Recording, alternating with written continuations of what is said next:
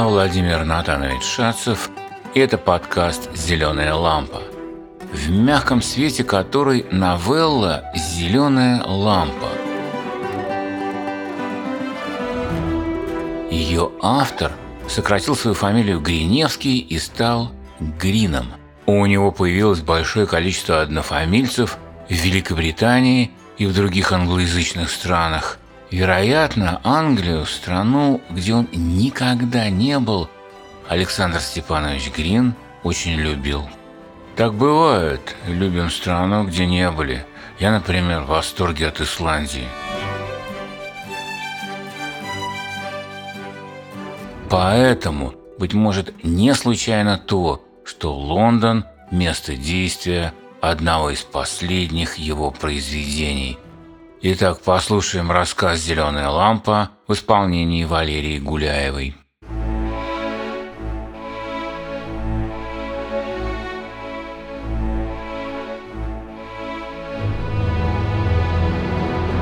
В Лондоне в тысяча девятьсот двадцатом году зимой на углу Пикадилли одного переулка остановились двое хорошо одетых людей среднего возраста. Они только что покинули дорогой ресторан. Там они ужинали, пили вино и шутили с артистками из Дрюлленского театра. Теперь их внимание было привлечено лежавшим без движения, плохо одетым человеком лет двадцати пяти, около которого начала собираться толпа. «Стильтон!» — брезгливо сказал толстый джентльмен высокому своему приятелю, видя, что тот нагнулся и всматривается в лежащего. «Честное слово! Не стоит так много заниматься этой падалью. Он пьян или умер?» «Я голоден. И я жив», — пробормотал несчастный, приподнимаясь, чтобы взглянуть на Стильтона, который о чем-то задумался. «Это был обморок». «Реймер», — сказал Стильтон, — «вот это случай проделать шутку. У меня явился интересный замысел. Мне надоели обычные развлечения. А хорошо шутить можно только одним способом — делать из людей игрушки». Эти слова были сказаны тихо, так что лежавший, а теперь прислонившийся к ограде человек их не слышал.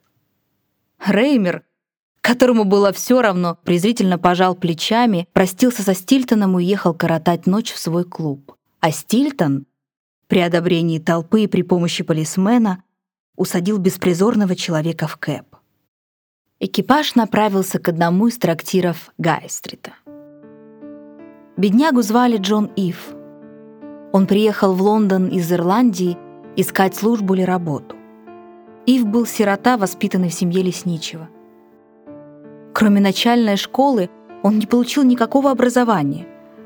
Когда Иву было пятнадцать лет, его воспитатель умер, взрослые дети лесничего уехали кто в Америку, кто в Южный Уэльс, кто в Европу. Ив некоторое время работал у одного фермера. Затем ему пришлось испытать труд углекопа, матроса, слуги в трактире, а в двадцать два года он заболел воспалением легких и, выйдя из больницы, решил попытать счастье в Лондоне. Но конкуренция и безработица скоро показали ему, что найти работу не так легко. Он ночевал в парках, на пристанях, изголодался, отощал, и был, как мы видели, поднят Стильтоном, владельцем торговых складов в Сити. Стильтон в сорок лет изведал все, что может за деньги изведать холостой человек, не знающий забот о ночлеге и пище. Он владел состоянием в двадцать миллионов фунтов.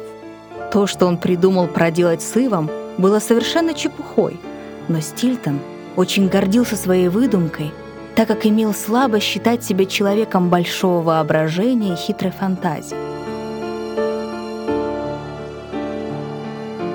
Когда Ив выпил вина, хорошо поел и рассказал Стильтону свою историю, Стильтон заявил: «Я хочу сделать вам предложение, от которого у вас сразу блеснут глаза. Слушайте, я выдаю вам десять фунтов с условием, что вы завтра же наймете комнату на одной из центральных улиц во втором этаже с окном на улицу. Каждый вечер, точно от пяти до двенадцати ночи, на подоконнике одного окна, всегда одного и того же, должна стоять зажженная лампа, прикрытая зеленым абажуром. Пока лампа горит назначенный ей срок, вы от пяти до двенадцати не будете выходить из дому, не будете никого принимать и ни с кем не будете говорить. Одним словом, работа нетрудная. И если вы согласны так поступить, я буду ежемесячно присылать вам десять фунтов. Моего имени я вам не скажу».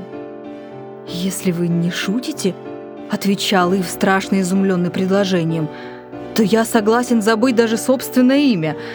Но скажите, пожалуйста, как долго будет длиться такое мое благоденствие?» «Это неизвестно. Может быть, год, может быть, всю жизнь». «Еще лучше. Но смею спросить, для чего понадобилась вам эта зеленая иллюминация?» «Тайна», — ответил Стильтон. «Великая тайна. Лампа будет служить сигналом для людей и дел, о которых вы никогда не узнаете ничего». «Понимаю. То есть ничего не понимаю. Хорошо. Гоните монету и знайте, что завтра же по сообщенному мною адресу Джон Ив будет освещать окно лампой». Так состоялась странная сделка, после которой бродяга и миллионер расстались вполне довольны друг другом. Прощаясь, Стильтон сказал: «Напишите до востребования так: три тридцать три шесть. Еще имейте в виду, что неизвестно когда, может быть, через месяц, может быть, через год, словом, совершенно неожиданно, внезапно вас посетят люди, которые сделают вас состоятельным человеком. Почему это и как, я объяснять не имею права. Но это случится». «Черт возьми!» — пробормотал Ив, глядя вслед кэбу, увозившему Стильтона и задумчиво вертя десятифунтовым билетом. «Или этот человек сошел с ума, или я счастливчик особенный. Наобещать такую кучу благодати только за то, что я сожгу в день пол-литра керосина». Вечером следующего дня одно окно второго этажа мрачного дома джей пятьдесят два по Ривер-стрит сияло мягким зеленым светом. Лампа была придвинута к самой раме. Двое прохожих некоторое время смотрели в зеленое окно с противоположного дому тротуара. Потом Стильтон сказал: «Так вот, милейший Реймер, когда вам будет скучно, приходите сюда и улыбнитесь. Там за окном сидит дурак. Дурак, купленный дешево в рассрочку надолго. Он сопьется от скуки или сойдет с ума, но будет ждать, сам не зная чего. Да вот и он». Действительно, темная фигура, прислонясь лбом к стеклу, глядела в полутьму улицы, как бы спрашивая: «Кто там? Чего мне ждать? Кто придет?» «Однако вы тоже дурак, милейший», — сказал Реймер, беря приятеля под руку и увлекая его к автомобилю. «Что веселого в этой шутке?» «Игрушка. Игрушка из живого человека», — сказал Стильтон. «Самое сладкое кушанье».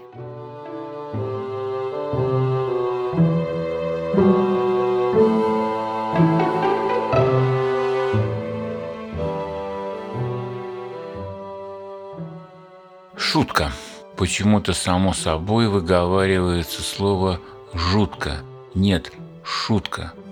А вот укорочение строптивой Шекспира – это шутка из итальянской жизни, но действие комедии начинается в Англии. На земле, в канаве, под забором, в луже, в росных травах или в пожухлом бурьяне, бог весть где, это можно довообразить, забылся сном, огорченный жизнью алкоголик. А мимо проезжает в сопровождении свиты лорд, окрестных мест владыка. Этот полубог возвращается с охоты. Он обсуждает с услужливыми собеседниками достоинства гончих, кобелей и сук. И вдруг он видит уснувшего пьяницу. Ему показалось уморительным устроить розыгрыш. Этот лорд, скорее всего, брезгливо посмеиваясь, рассуждает: «Беспутный скот разлегся, как свинья. Ужасна смерть, подобие же гнусно. Ребята, надо пошутить с пьянчугой, что если бы вы снесли его в постель? Да в тонкое белье, на пальцы перстни, к кровати ближе добрую закуску, а подле слуги, нищий наш, проснувшись, я думаю, себя-то не узнает. Это в переводе Александра Николаевича Островского. Взрослые, если вы рядом, помните, это тот, тот, кто написал известную пьесу «Гроза». Итак, над человеком, чей пьяный сон подобен грязной смерти, надо пошутить. Изысканно и жутко так. «О, monstrous beast, how like a swine he lies! Grim death, how foul and loathsome in thine image! Sirs, I will practice on this drunken man. What think you, if he were conveyed to bed, wrapped in sweet clothes, rings put upon his fingers, a most delicious banquet by his bed, and brave attendants near him when he wakes, would not the beggar then forget himself?» Элегантный богач изволил пошутить. Но внезапно, да, так у Шекспира, действие переносится в солнечную Италию, и совсем другие персонажи, веселые, бойкие, наслаждаются жизнью. А скотоподобное состояние бедняка, шуточки проезжающего мимо богача – все это забыто. А вот Александром Грином в тридцатом году эта тема подхвачена, продолжена и осмыслена. Итак, снова Александр Грин.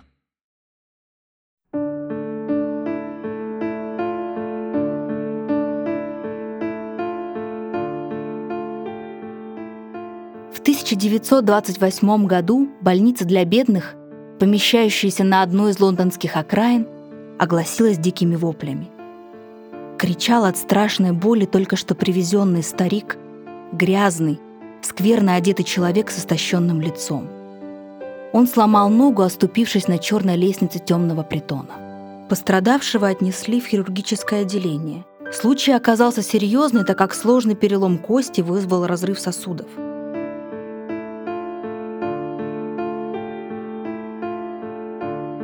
По начавшемуся уже воспалительному процессу тканей хирург, осматривавший беднягу, заключил, что необходима операция. Она была тут же произведена, после чего ослабевшего старика положили на койку, и он скоро уснул. А проснувшись, увидел, что перед ним сидит тот самый хирург, который лишил его правой ноги.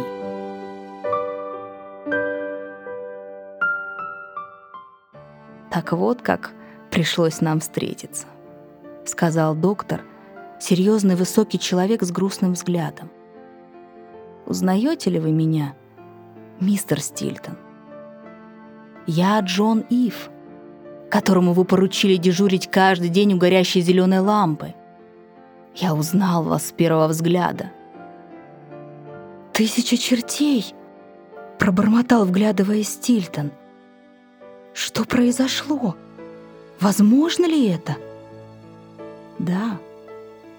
Расскажите, что так резко изменило ваш образ жизни?» «Я разорился.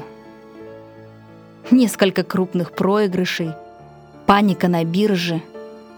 Вот уже три года, как я стал нищим. А вы? Вы?» «Я несколько лет зажигал лампу», — улыбнулся Ив. «И вначале от скуки, а потом уже с увлечением начал читать все, что попадалось мне под руку. Однажды я раскрыл старую анатомию, лежавшую на этажерке той комнаты, где я жил, и был поражен. Передо мной открылась увлекательная сторона тайн человеческого организма. Как пьяный, я просидел всю ночь над этой книгой, а утром отправился в библиотеку и спросил, что надо изучить, чтобы сделаться доктором. Ответ был насмешлив. Изучите математику, геометрию, ботанику, зоологию, морфологию, биологию, фармакологию, латынь и так далее. Но я упрямо допрашивал и все записывал для себя на память. К тому времени я уже два года жег зеленую лампу, а однажды, возвращаясь вечером, я не считал нужным, как сначала безвыходно сидеть дома семь часов, увидел человека в цилиндре, который смотрел на мое зеленое окно не то с досадой, не то с презрением. Ив, классический дурак», — пробормотал тот человек, не замечая меня. Он ждет обещанных чудесных вещей. Да, он хоть имеет надежду, а я... Я почти разорен. Это были вы. Вы прибавили. Глупая шутка. Не стоило бросать денег.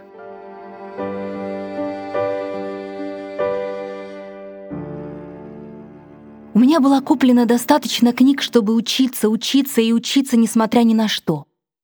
Я едва не ударил вас тогда же на улице, но вспомнил, что благодаря вашей издевательской щедрости могу стать образованным человеком. «А дальше?» — тихо спросил Стильтон. «Дальше? Хорошо. Если желание сильно, то исполнение не замедлит. В одной со мной квартире жил студент, который принял во мне участие и помог мне года через полтора сдать экзамены для поступления в медицинский колледж. Как видите, я оказался способным человеком». Наступило молчание. «Я давно не подходил к вашему окну», — произнес потрясенный рассказом Ива Стильтон. «Давно, очень давно. Но теперь мне кажется, что там все еще горит зеленая лампа. Лампа, озаряющая темноту ночи.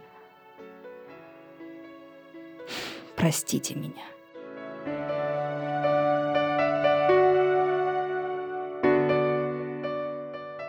Ив вынул часы. «Десять часов. Вам пора спать», — сказал он. «Вероятно, через три недели вы сможете покинуть больницу. Тогда позвоните мне. Быть может, я отдам вам работу в нашей амбулатории. Записывать имена приходящих больных». А спускаясь по темной лестнице, зажигайте хотя бы спичку.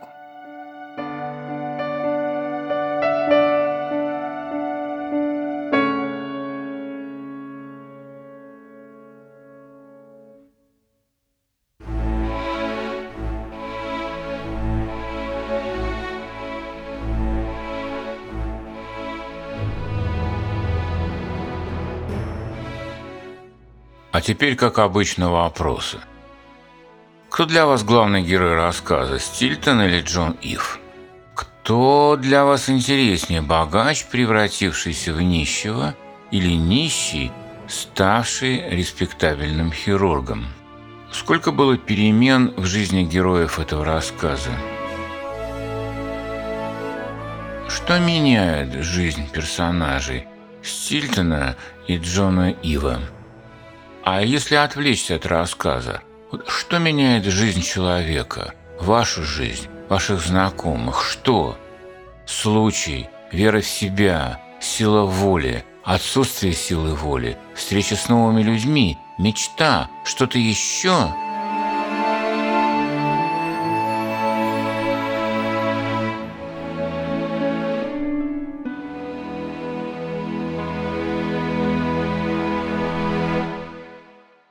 Я сам человек слабовольный, мрачный, могу впасть в уныние и думать о людях плохо. Неудач в моей жизни было вдосталь, а если есть успехи, то причина их в мечте. Как важно загадать желание, а затем не отказываться от мечты. И она начнет сбываться. И полузабытые люди выступят из мглы времени, а вовсе незнакомые поспешат на помощь. Так происходит в рассказе «Зеленая лампа» и в повести «Алые паруса», на днях мной чуть ли не со слезами перечитанной. Такое происходит в литературе и случается в жизни. Я много раз пытался организовать что-то вроде радиотеатра.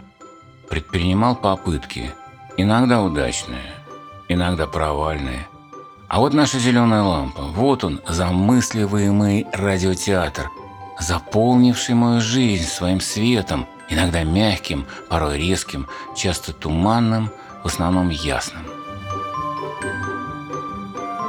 «Зеленая лампа», рассказ Грина, это свет надежды. Не все потеряно, перемены возможны. «Зеленая лампа» — это еще рассказ предупреждения тем, кто несказанно богат и удачлив, ведь все может измениться. Вы обитатель дворцов и особняков, вам приветливо прислуживают сотни людей, и вам кажется забавным бездомный человек? А что, если все изменится? Жизнь непредсказуема, и в ней возможно разное, неожиданное, возможно все, как бы то ни казалось невероятным, плохое. Вот все плохое. И, конечно, все хорошее. Например, путешествие в иную страну. Отправляйтесь в Гринландию, так назвал Грином вымышленный мир его современник. То есть попробуйте прочитать повесть «Алые паруса», рассказы «Победитель», «Гнев отца», «Гад», «Вид», «Эридот» и, может быть, даже «Крысолов». Возможно, они не забудутся, как волну забывает волна, цитирую Грина, а запомнятся. Запомнятся так, что вы их когда-нибудь уже вместе со своими детьми перечитаете. Это произойдет на пляже под тентом, вечером у костра, а может на дачной веранде за чаем. На столе самовар, васильки в граненом стакане, варенье в блюдечке, в воздухе шмель. Из соседнего дома доносится еле слышная музыка. Музыка мечты и печали, едва-едва слышная. Музыка вымысла и реальности. Музыка мечты. Она такая, как проза Александра Грина.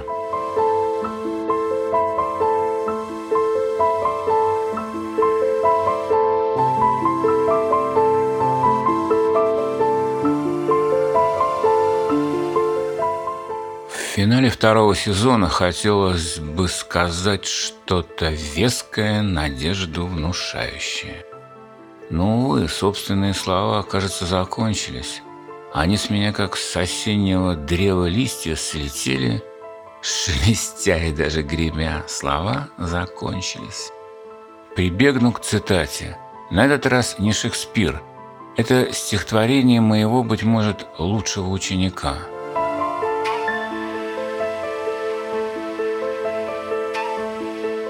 Что же станет с теми несчастными куклами, что остались в домике детском, раскинув недвижные руки, в старых юбочках с полуоблезлыми буклями, изнывая от вечной и пыльной пластмассовой скуки?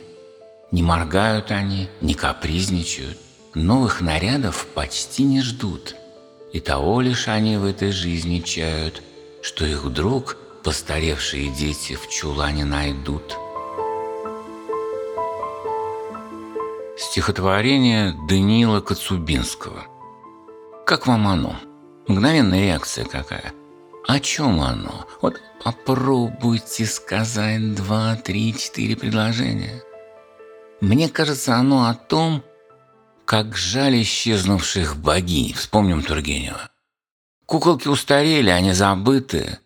Загадочная и прекрасная строчка. Новых нарядов почти не ждут.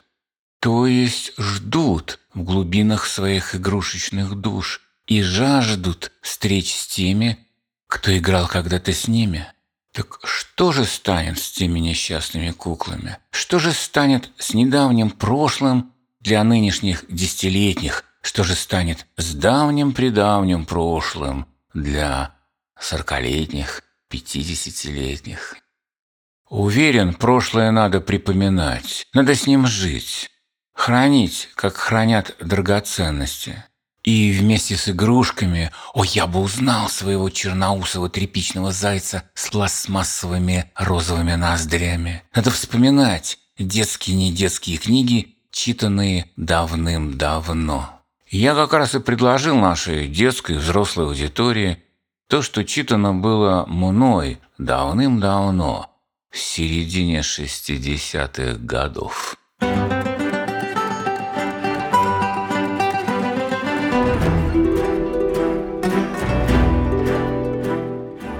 Вспоминаю февраль этого года. Презентация «Зеленой нашей лампы» в книжной лавке писателей. На Черном Невском проспекте, заметный через широкие витринные окна, косо летящий дождь со снегом.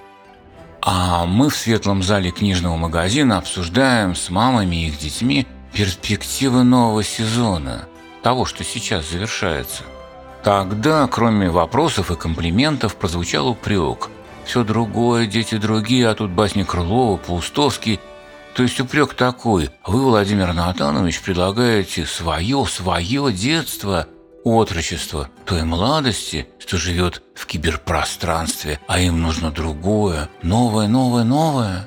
Если бы не работал в школе, то мог бы поверить в то, что говорят. Теперь другие дети, инертные, интернетные, спящие в своих телефонах и просто уже обросшие сенсорными кнопками, как чешуей. А по отзывам читающих детей и их читающих родителей, это не совсем так. Да, и я вижу, знаю, чувствую, что не совсем так. Да и разве нет ничего вечного? Много чего остается неизменным. Разве наши интонации, сгиб губ и цвет ресниц устарели? Разве не еще с древности унаследованы они? Не все исчезает, не все меняется. И, как сказано в одной из лучших книг минувшего столетия, «Вся королевская рать» автора Роберт Пен Уоррен, вообще ничего не исчезает. И, цитирую, «глаза из сумрака взывают к нам». Глаза и голоса содержательных собеседников Антона Павловича Чехова, Александра Степановича Грина, Константина Георгиевича Паустовского и Томаса Стернса Элиота, Айзека Азимова, Эрнеста Сеттона Томпсона, Александра Исаевича Солженицына и Михаила Евграфовича Салтыкова-Щедрина, Ивана Сергеевича Тургенева, Николая Семеновича Лескова, Ивана Андреевича Крылова, Александра Сергеевича Пушкина, Александра Семеновича Кушнера и Булата Шаловича Куджавы, Владимира Семеновича Высоцкого и чуть не забыл Уильяма Шекспира. Голоса этих собеседников запечатлены в их прозе и стихах.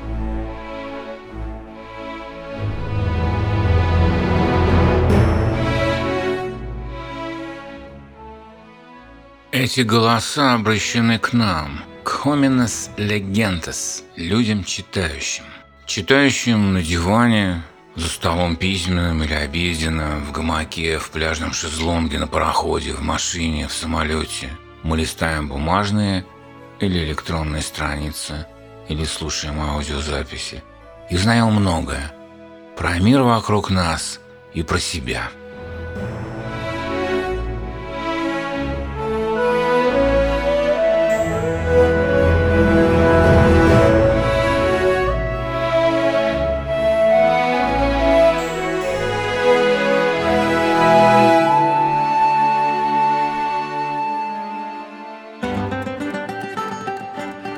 Спасибо Валерии Гуляевой, прочитавшей «Зеленую лампу» Грина. А вообще над выпуском, да и над всем сезоном работали я, учитель литературы Владимир Натанович Шацев, Санкт-Петербург, звукорежиссер и композитор Алексей Шманев, Киев, и администратор проекта Дэниел Фрэнк, Бостон. С прочтением английской речи нам помогал Дилан Лейн, американский филолог на службе российского просвещения. Не забывайте оставлять отзывы о нашем подкасте и рассказывать о нем знакомым и друзьям. Очень надеемся, что нам удастся найти средства для создания новых сезонов. И в надежде на это прощаемся с вами словами «До новых встреч у зеленой лампы».